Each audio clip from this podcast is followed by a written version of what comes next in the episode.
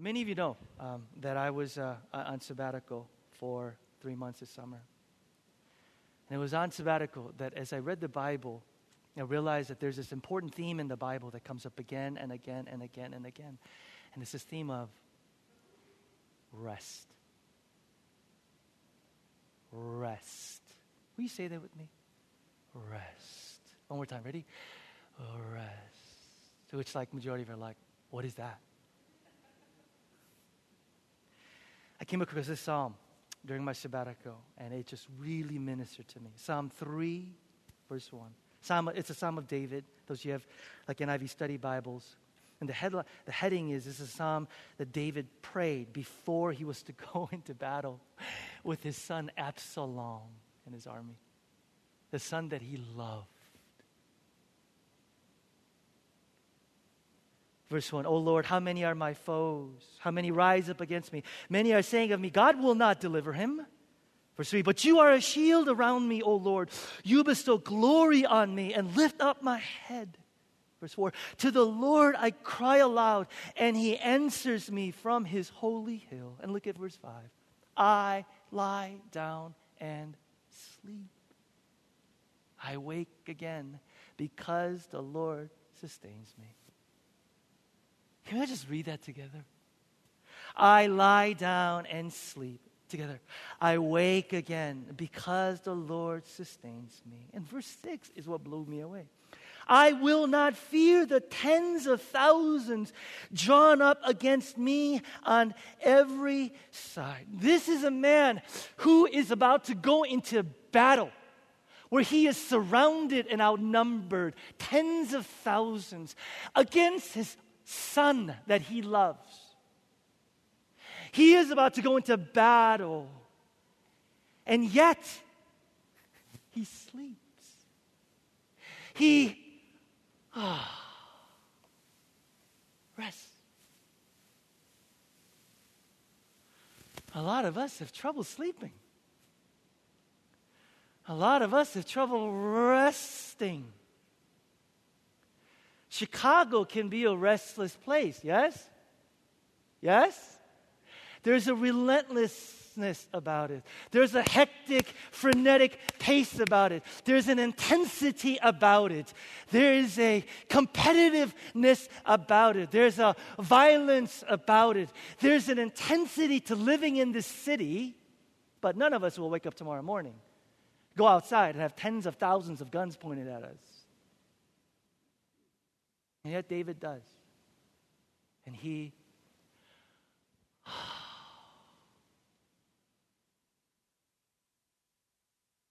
How are you doing?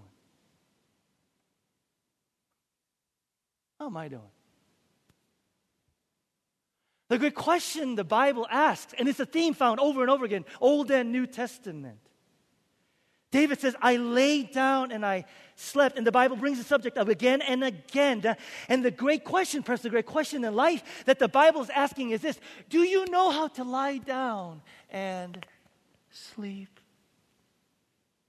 Anybody could lie down, but do you know how to ah, sleep?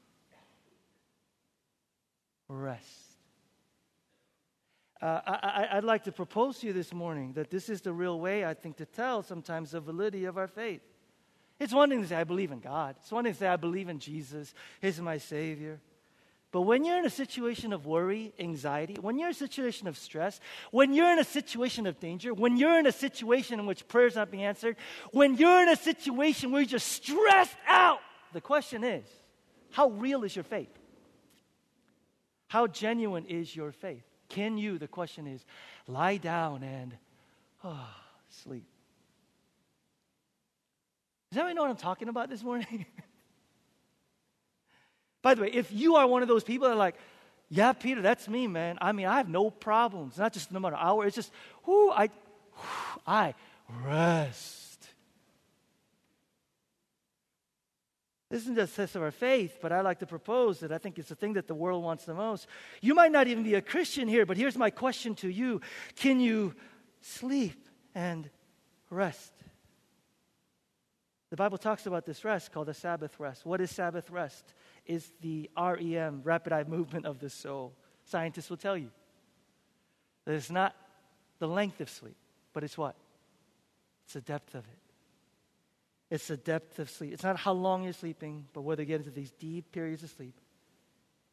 That's what restores.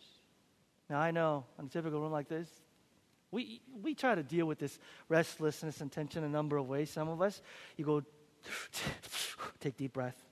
Some of us go for a jog. Some of us, relaxation techniques. Some of us think positive thoughts. Some of us try and distract ourselves or say to yourself, stop worrying, stop worrying, get rest, get rest, go to sleep, go to sleep. Some of us just medicate ourselves. Some of us just shut down emotionally. Others of us deal with it by nursing a fantasy. Again, you don't even need to be a Christian, and yet you know. You don't know the deep REM sleep of the soul. It doesn't matter how many vacation days. You know, come on, I'm talking to you. It doesn't matter how many vacation days you take. If you don't deal with this thing that we're going to talk about today, it doesn't matter how many days you take. You will constantly be, I can't sleep. I can't sleep. I can't sleep. Um, in case you're tracking with me, you've been here and you're paying attention, you're going, he's going through the Ten Commandments, and are we supposed to be in the third commandment? Why is he talking about rest and sleep? I actually, stu- I actually prepared for today. What, what's, well, we are going to talk about the fourth commandment, not the third. I'll tell you exactly why. In Mexico, it's one, I'm preaching to myself like I do every Sunday. And this commandment to me, this commandment to me, I'm just warning you right now, I'm going to do a lot of shouting. Because when I preach to myself, when I preach to myself, I shout, you know, I shout. Do you know that I'm deaf in one ear, so I shout. Um, the reason why this is so important, let me just we don't think it's a command, we think it's a suggestion. Take Sabbath rest and do not work. We think, oh, that's a nice suggestion. That's quaint. How nice. We don't think it's a command. And the Bible says it's uh, a command. Now, I got to put into context real quick before we move on. Otherwise, you're going to miss the entire point.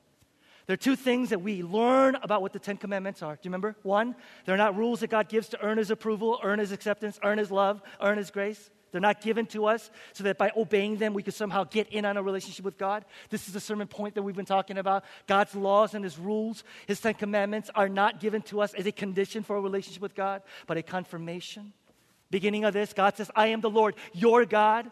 I have entered into a covenant relationship with you. That relationship is already set. So, what I'm about to give you does not determine whether we are in a relationship.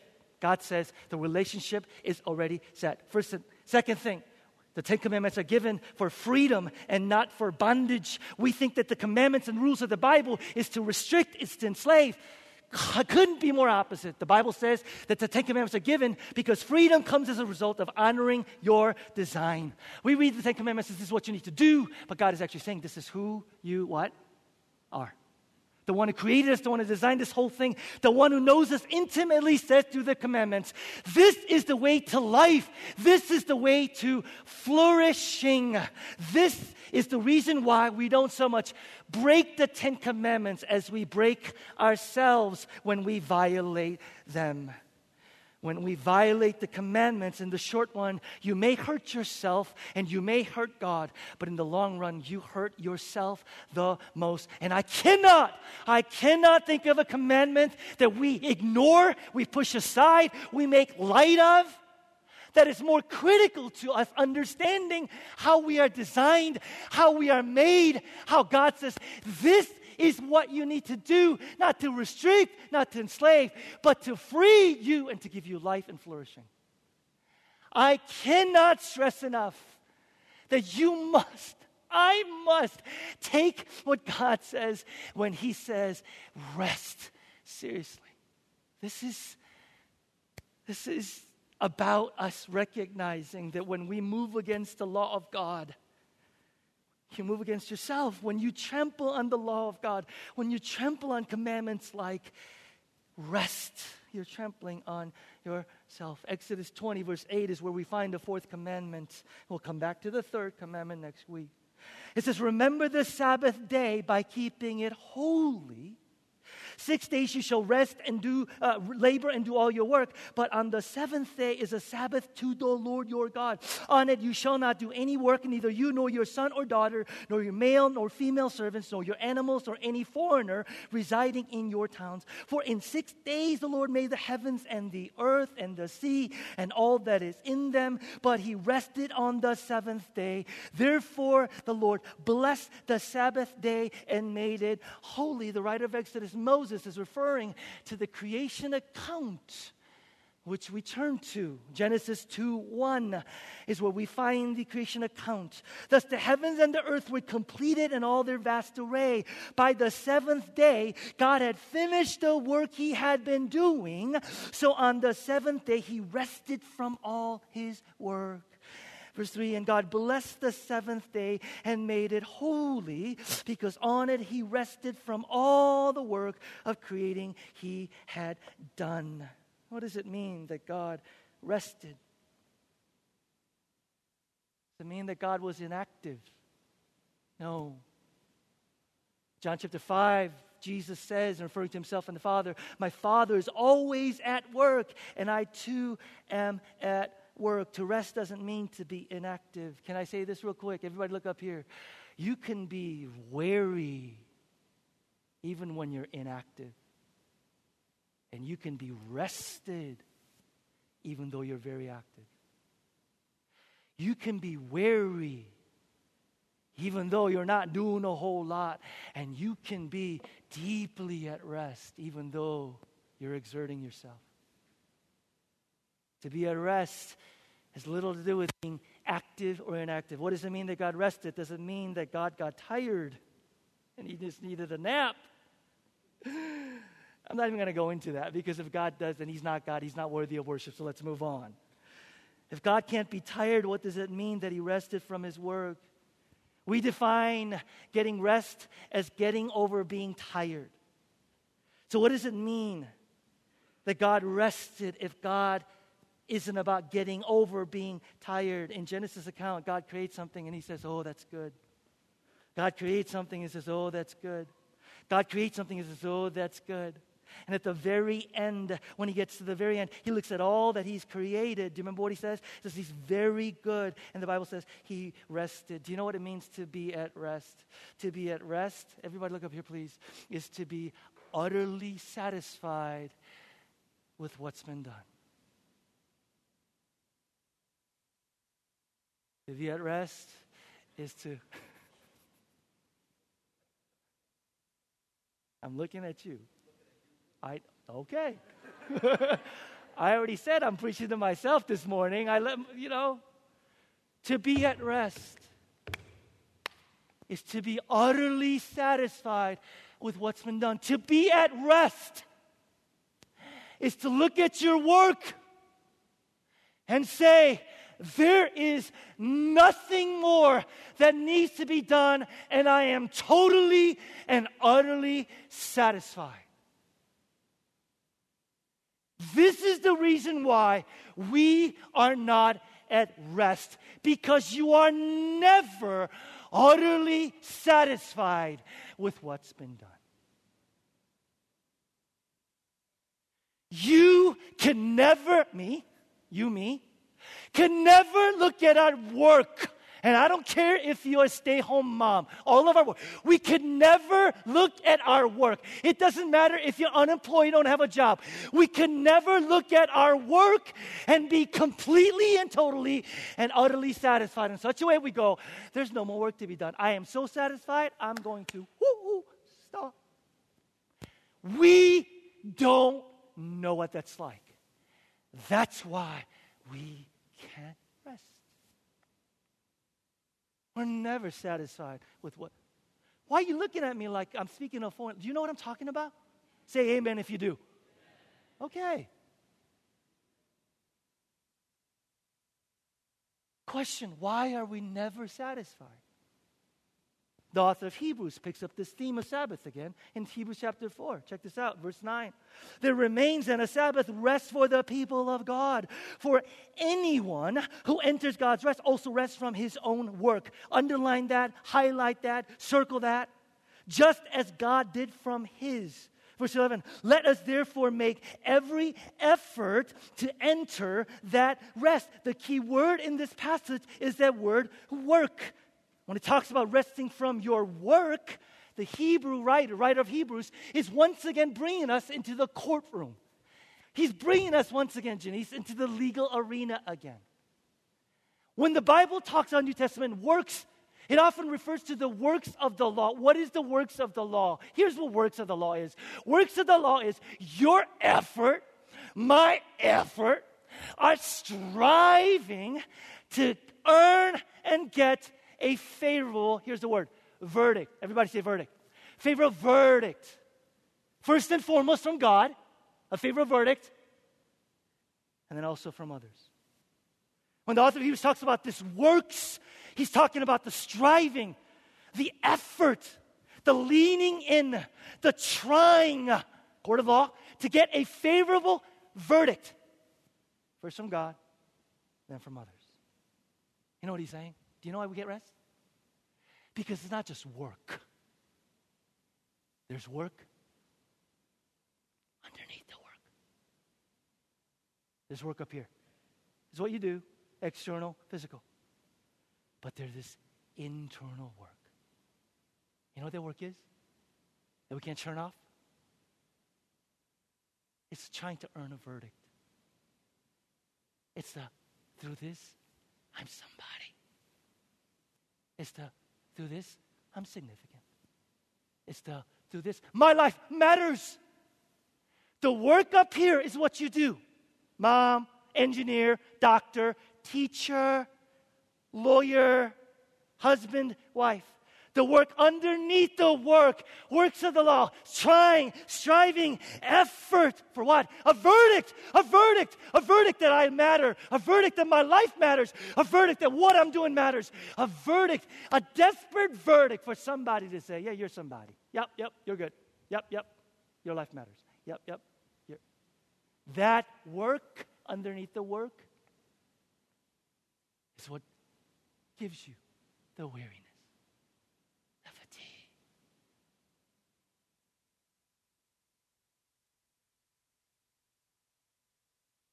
That work of trying to earn a favorable verdict, that work of trying to prove yourself through your work, Dan Radakovich, can I ask you a question?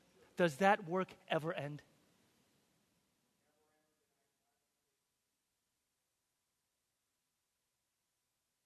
Dan, how many years, 40 years, does it ever end?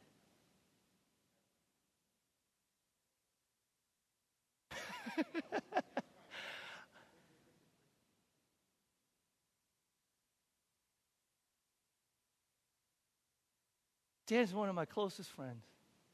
He's a successful attorney, practicing law. That work underneath the work never ends.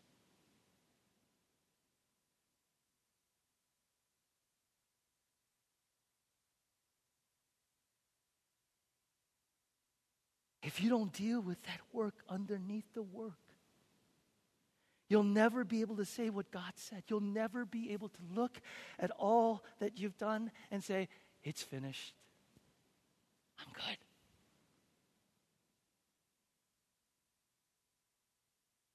That's why the author of Hebrews says it's through Jesus and only through Jesus you can ever get this rest. Jesus, come to me, all you who are weary and heavy laden, I will give you rest, right? Do you know what Jesus saying? Dan, you spoke some truth. Jesus saying, everybody, one of us, we talked about that. You're serving something. You're living for something. You're desperately trying to get a verdict from something or somebody, and it's really God. It's other people. It's our jobs. It's our relationships. And that work of trying to get that verdict, that validation, trying to get meaning of your life through those verdict never ends.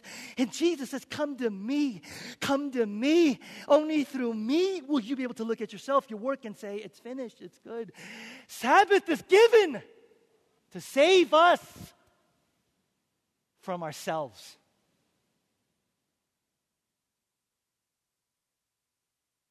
And point us to the only and true source of rest. I've read this quote before. She's an American singer, songwriter, actress, and entrepreneur, estimated worth of $650 million.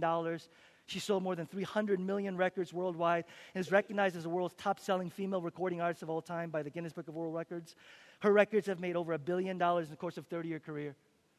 She is, I listened to Madonna when I was in high school, confession. That's how long she's been around, okay? In case you're wondering, how old is that dude? I'm old. You know what she said in an interview? I'm going to put it up because you need to read these words and sear them into your heart. I have an iron will, and all of my life has always been devoted to conquering some horrible feeling of inadequacy. I'm always struggling with fear. I push that one spell of it and discover myself as a special human being of worth. And then I get to another stage and I think I'm mediocre and uninteresting and worthless. And I have to find a way to get myself out of that again and again. My drive in life is from this horrible feeling of being inadequate and mediocre. And it's always pushing me and pushing me and pushing me. Because even though I have become somebody, I still have to prove that I am somebody. My struggle has never ended, and it probably never will.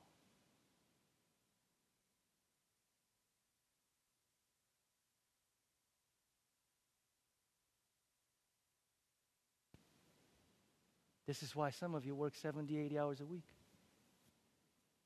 This is why people ruin their marriages and their families to make money and move up the corporate ladder. And listen, this isn't just about lavish lifestyle. Can I just be honest here? Do you know, do you know who some of the worst people are in this? It's people who work for nonprofit organizations. Can I get an amen? I, I, I, listen, listen. Do you know why? I'm just as guilty. Do you know why? Because this is really convoluted. It's really convoluted, sick, toxic like belief system. I'm not saying all of you that work in nonprofit are. There's some of you that are amazingly healthy. You rest. You go, I have no problem sleeping, dude. I don't know who you're preaching to, but you're not preaching to me. If that's you, nod and just smile, okay? But for the rest of us, for the rest of us who are in this line of work, it's this really convoluted, toxic belief that says, because I'm helping people, I'm somebody. But it's like I'm helping myself by helping people. But it's like I'm loving myself by loving other people. This isn't just about lavish lifestyle and those attorneys and lawyers and lavish life. This is about all of us. Some of you teachers, why do you teach?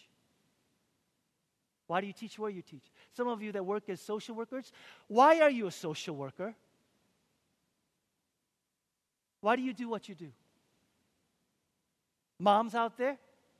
Moms, why do you want to be a good mom?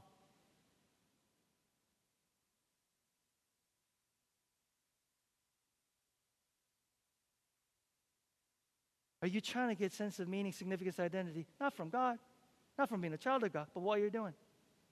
Are you burned out? Are you tired? Peter, are you dealing with the work underneath the work, Peter? Do you know what it means to be a Christian? To become a Christian, listen very carefully. Here's the gospel. Is to become someone who's able to look at your work the way God looked at his, look at your life the way God looked at his life. Do you know how? In Genesis 2, God cried out with joy, It's finished, the work is done. And the same person, centuries later, cried out again on the cross, It is finished, the work is done. First time God said, It is finished, the work is done, he had done the act of creation. Second time he said, It is finished, the work is done, he had done the act of salvation. And please, salvation is not about heaven and hell. You and I are trying to find salvation in a thousand things smaller than Jesus. We are trying to find salvation in a thousand things smaller than Jesus. How big is your God? Unless you know the gospel, you will never be able to look at your work and say, it's finished. Do you know what it means to be a Christian? It's not to say, I'm going to try to be a Christian. To be a Christian is to say, I am saved not by my works, but his works. I am accepted not because of me, but his works. I am in not because of I'm a good person or what I've done, but because of his works. And then when you do that, the Bible says the moment you do that, God imputes your sin to Jesus and he imputes his righteousness to you, which means right now, if you're a Christian, God looks at you and says, It's good. Nothing else needs to be done. Do you know what it means to be a Christian? It's to say, It's good, it's finished. Because the only eyes that matter when they look at me looks at me and says, It's good. Some of you are getting emotional. You know what it means to be a Christian? It's to say, the only verdict I need has already been given. And he looks at me and says, CC, it's good. Is that good news? But until and unless you realize that, take that into your heart. The only verdict that matters has already been given. The only validation that needs to be given has been given. Only identity significance has been given. That's why, even if you're unemployed, you are not at rest. Why? What's the work underneath the work? Hmm? What's the work underneath the work, church? My brothers, my sisters.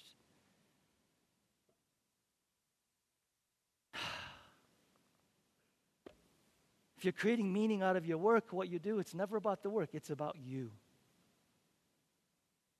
It's about you. And we have already covered this the last three, four weeks. There is no life when life is centered around you and me.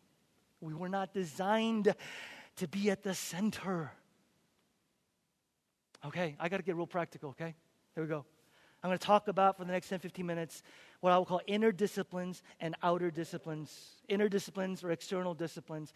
As you begin to think about, Peter, what do you, how, do you, how do you do this? How do you do this? And I, I, I, I, will you extend grace to me this morning? Because I do not come to you as someone who says, I've got this figured out. I come to you as someone who struggles with this mightily. Okay? Did you hear me? So when I'm yelling, I'm yelling at myself. Inner disciplines. Here it is a principle. Keeping the Sabbath is both a day and an attitude. It's both a day and an attitude. Before we can keep the Sabbath day, we need to cultivate a Sabbath heart. What do I mean? Two things. First, recognize that Sabbath is an act of liberation. Deuteronomy chapter 15, verse 15. God says, Remember that you were slaves in Egypt, and that the Lord your God brought you out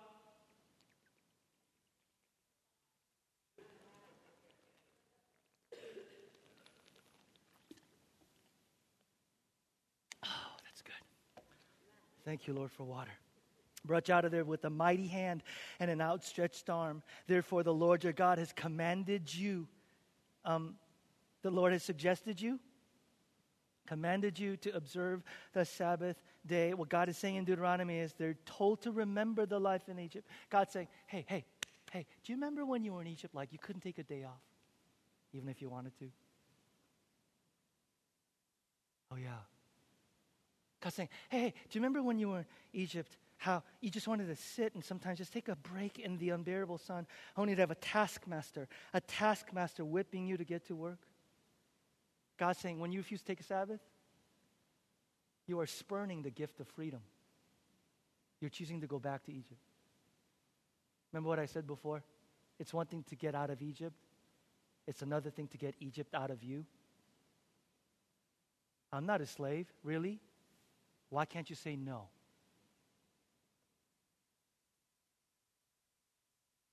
I'm not a slave, really? Why are you so busy? David Goodwin, are you hearing me? I'm not a slave, really? Why are you so overcommitted? I'm not a well, yeah, of course, it's self-imposed. Nobody's saying do it. It's self-imposed. We are being enslaved to our own insecurities, to our family's expectations. Okay, so this is going, you don't know anything about family expectations. I'm Asian. Really?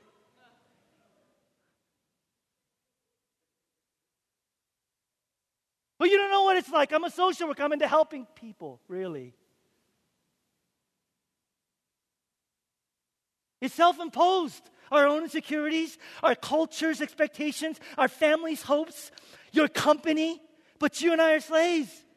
It's not just about income, that's easy to spot. There's some of you from God would say, Why are you living as a slave to our culture's expectations? Why are you living as a slave to your parents' and family expectations? Why are you living as a slave to your company's demands? Why are you living as a slave to your own insecurities. Why? It's self imposed. But nonetheless, we're enslaved to these taskmasters.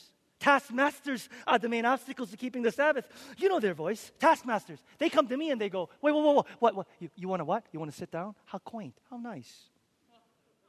Who has time for that? Oh, you want to rest, sit down? Wait, wait, wait. If you do, this whole thing will fall apart.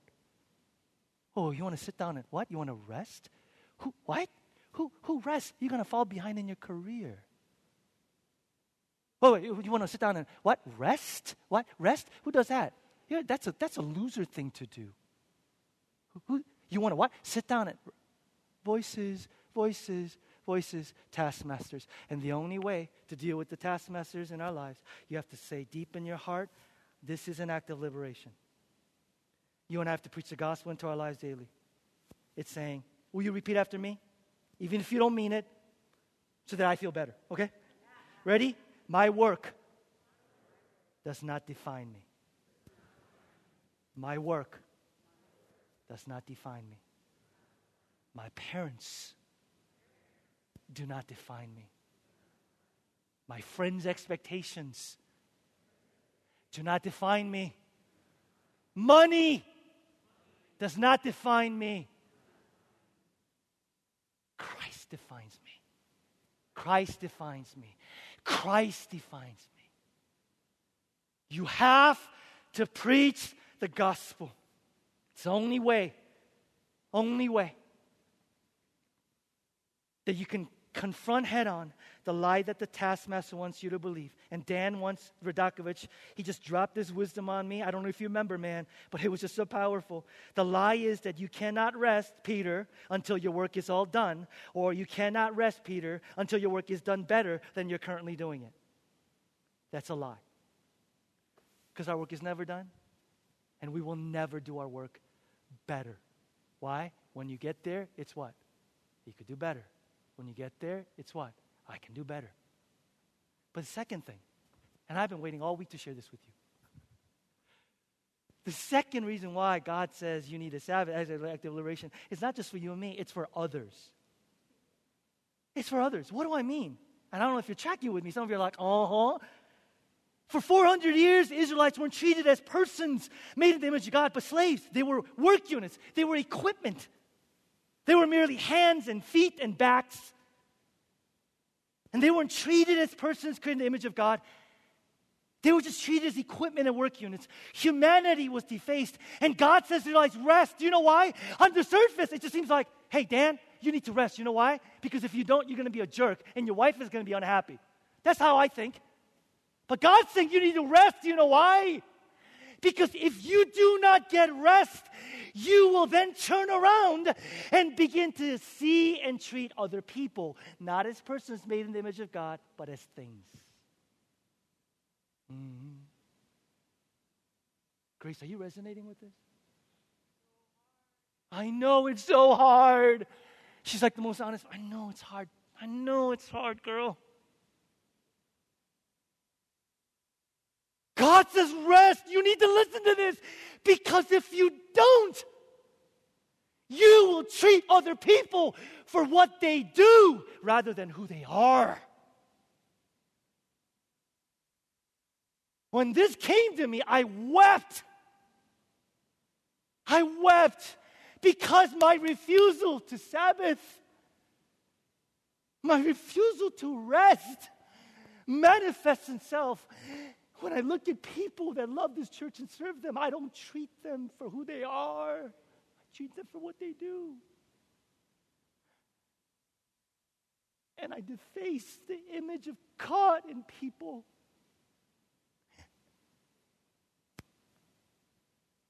and it violates community.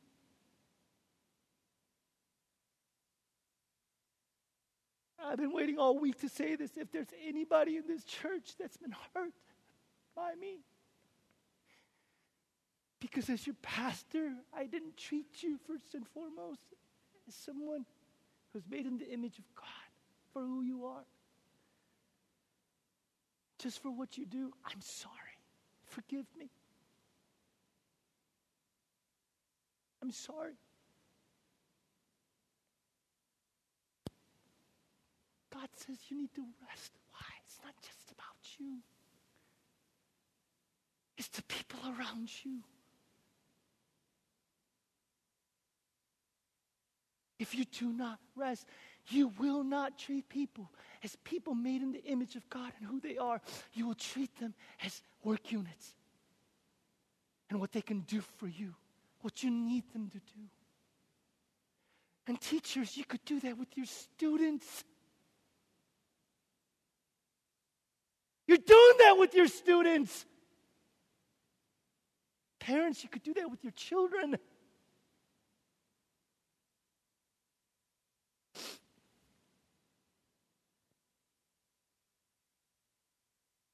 This is the reason why you can't say, I don't need Sabbath, I'm good.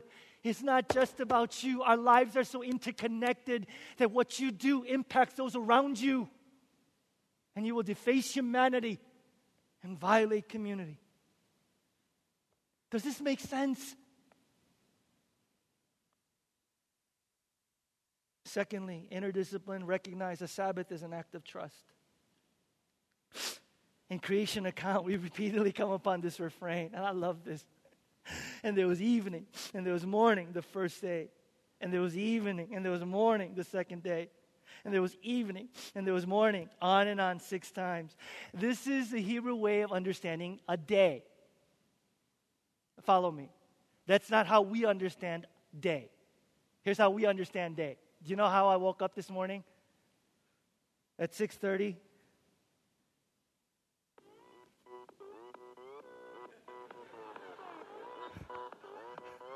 Oppan Gangnam Style. Uh, uh,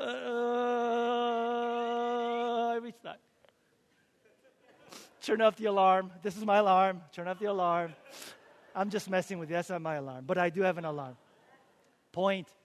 Uh, my alarm goes off. This is how I wake, I wake up. I turn the stupid alarm off. I, by the way, if you're in the habit of turning over, because most of us use phones for alarm, and the first thing you do is fa- Facebook or news, which, by the way, I'm very tempted to do.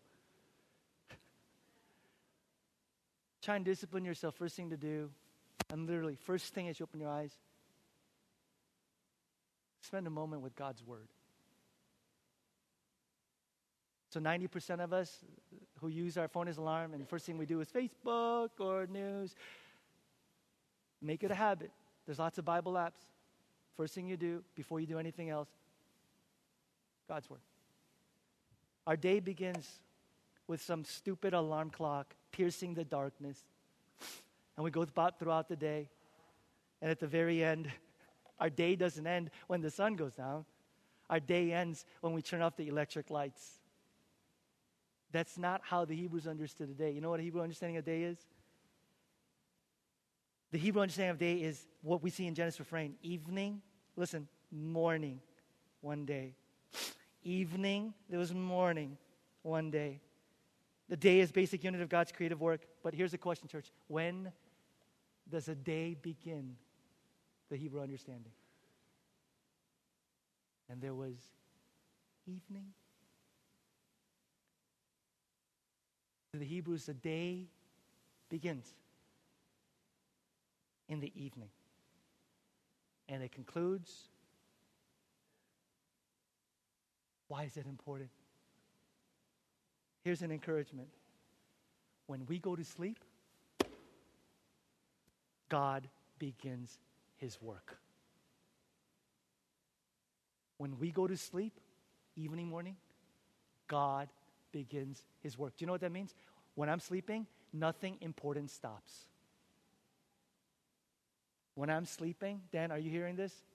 When I'm sleeping, God is beginning his workday of creating, of sustaining, of doing marvelous things. Is this good news? This is so foreign to us. Some of you need to hear it like 10 times.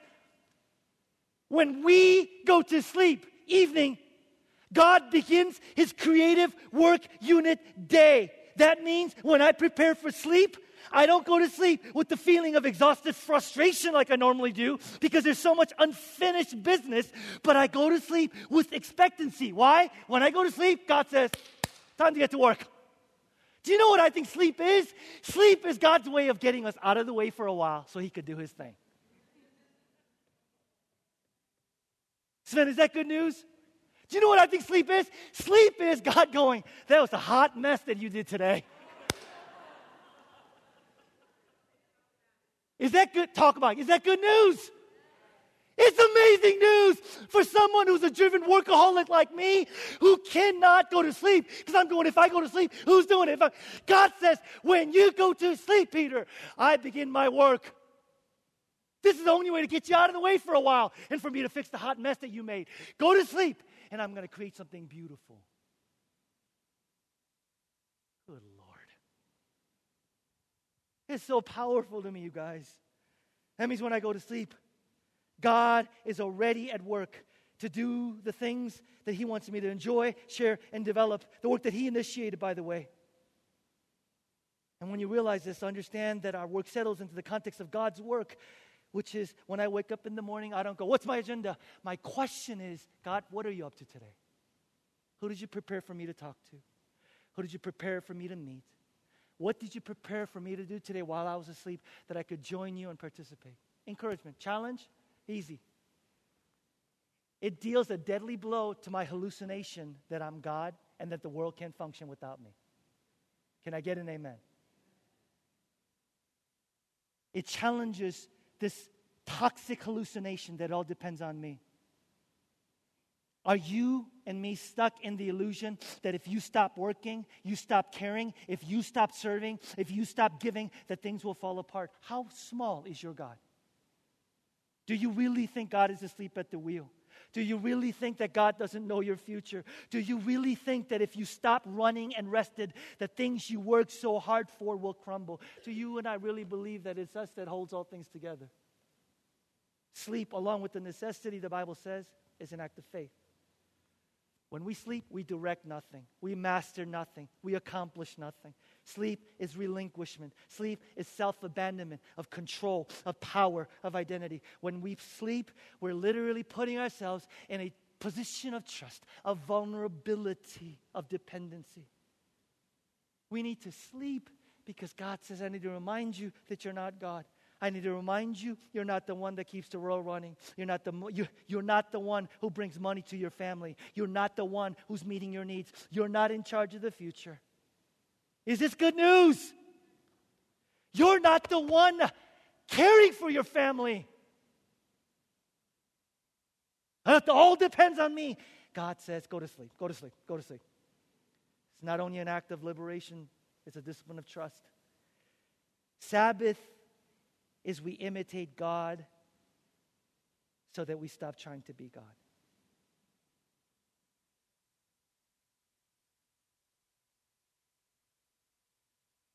Deep rest like sleep is trust that God is good and that God is sovereign. See, it's simple for me. It's simple for me. If God works together for the good of those who love Him and are called to His purpose, you can relax. If He doesn't, start worrying. If God can take any mess, any mishap, any wreckage, anything, and choreograph beautiful and meaningful things from it, then you can take the day to rest. If He can't do that, then you better get busy. Either God is always at work in the world, or you better try harder. Either God is good and in control, or it all depends on you, one or the other. If you're sitting there going, Peter, how do I know I'm trusting? One word. One word thankfulness. Lack of gratitude is an eye disease as much as it's a heart disease. The characteristic trait that I see in people that trust is gratitude. It's gratitude. Byron, isn't that you? And the more grateful you are, it's amazing. You have clear sight. Like you're able to look and go, God's there. God's there. God's there. God's there. Which makes you more grateful. God. Lack of gratitude. Not just a heart disease, it's an eye disease. It's a failure to see. God is sovereign, God is in control. External disciplines. I'm almost done here. One, real quick, take more Sabbath time. That's easy. Okay, let's go on. No, I'm just kidding. I'm just kidding. Somebody says, How much time do you know Peter needs to take? I'll say more than you're taking right now. If you're someone sitting there going, Peter, the thought of taking a whole day off, I, I can't, I can't, I can't, I can't, I can't. Okay, I hear you. You can't. Okay, so then do try take more time. If you're somebody who's never done this discipline of taking a day off to Sabbath, then try a few hours. Try a few hours. If you're somebody who's doing a few hours, try half a day. For me, my Sabbath routine as a pastor, and this might not apply to everybody, I try and take a few hours on Monday, weekly. Then once a month, I try to take an entire day off. And once a year, two to three days. I'm trying to establish this rhythm. A few hours once a week on Monday, one full day once a month, and then two, three days away. Take more time than you're taking now. Two, balance your Sabbath time. What do I mean? If you're taking notes, do something avocational, something contemplative, something inactive. Avocation is an activity you engage in as a hobby outside of your main job. The whole point is to do something that you don't already do for work. Go fishing if you're an investment banker. In all seriousness, try and do something where you could enjoy God's finished creation. Where you can just go out and go, I don't need to do anything. Avocation. Third, contemplative. Monday is not my day off. I, I, I know you think it's not my day. You know why? Because I start with worship. Sabbath is not just, oh, yeah, Sabbath is a day to remember who God is and remember who He is in your life. This is the reason why Sundays are so important. Can I just say this? It's not legalistic, like I need. You need one day where you could be reminded, set aside to remember who God is and who you are in the company of God's people. Incorporate reminders, whether it be through scripture, prayer, a time in which you can remember who God is, remember who you are. And then, third, inactive. What do I mean? In the Old Testament, not only the people, but the land got a Sabbath every day, every, every so often. The land rested, and it just let anything come up. What's the principle? You cannot get rest until you have some structured, planned time to do nothing. You need structure, plan, time to just be. And this will be impossibly hard. Do you know why? Because when you sit there, you're going to hear this voice. You are worthless if you're not being productive. Who do you think you are? You are of no value to this society unless you're productive. Who do you think you are? That voice will war against your soul. You need to be able to go, I'm just going to be. I'm going to let thoughts come. I'm just going to be. I'm not going to do. Just, just be. When I went to my sabbatical, it took you like two weeks before I finally got to a point where I'm like, okay. Because for two weeks, it was like, I gotta, I gotta do, I gotta do, I gotta do, I gotta do. I can't just be, I can't just be. Why? Inside, I'm hearing that voice that says, You're worthless if you're not doing something. What, what, what, what? Taskmaster. Secondly, uh, I'm sorry, three, uh, be accountable for your Sabbath time. It's impossible not to avoid seasons in which you may need to overwork. Doctors, you're sitting there going, You have no idea. Doctors, doctors, during residency, you will overwork. If you're starting a business, you will overwork at first, but you need to be accountable, meaning you need to have somebody who you will say, when this period is done, stop me. Stop me. Third, you need community. A fourth, you need community. The only way you're going to be able to think these things out, get some people who are in a similar situation as you, and brainstorm. How can we keep ourselves from being overwhelmed by work? How can we put work in its proper place? How can we really live this out in your small groups, in your friendships? Find community of people that will continue to push and challenge you. And lastly, I'm done with this. Grace, you can come on up, please. Inject Sabbath time into your work. What do I mean? In the Old Testament, there was a principle called gleaning, and gleaning meant you couldn't reap all the way out to the corners of your field.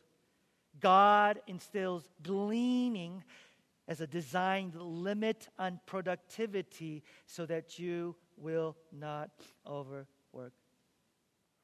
This is going to be the hardest thing some of you will hear. And what else is new? Let me put this and then we're done. It's not enough for you to work like a demon and take a day off. For some of us, you know what this will mean?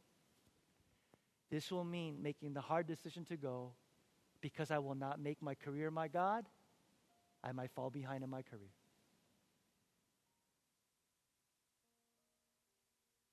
This means because I will not be addicted to finding worth and salvation in this, I may not move up the corporate ladder as quickly.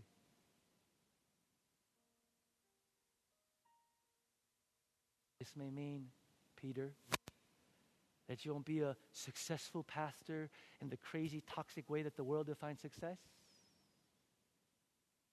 And you'll begin to treat people as persons made in the image of God, not as things. This is going to be the hardest thing for some of you in your 20s to hear. But here's the question that guy or that woman that's going to be boop, boop, boop, boop, ahead of you, you know where they're headed. At least you'll be sane and maybe healthy, maybe whole.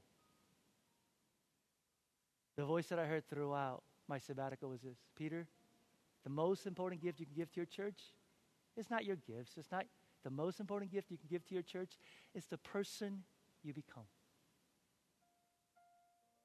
Because that's the only thing, as Dallas Willard said, you will take into eternity. Is the person you become. Pay attention to what matters.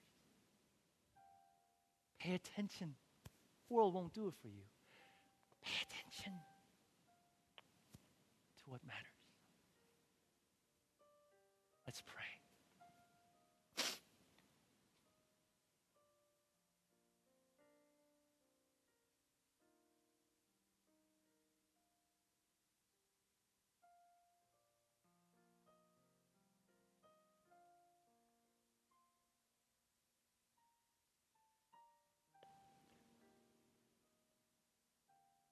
My beloved brother, sister, child of God,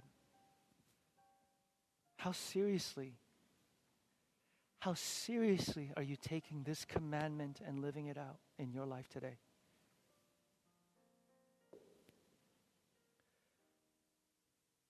Are you willing to be brutally honest about the work underneath the work? Are you willing to be brutally and rigorously honest about the work underneath the work?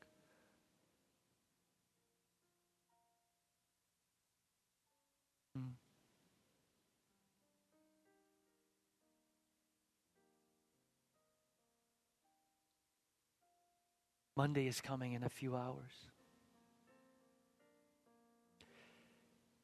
You could approach the week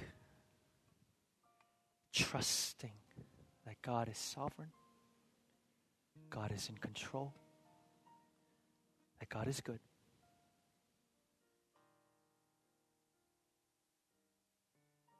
And set aside time to Sabbath and rest, or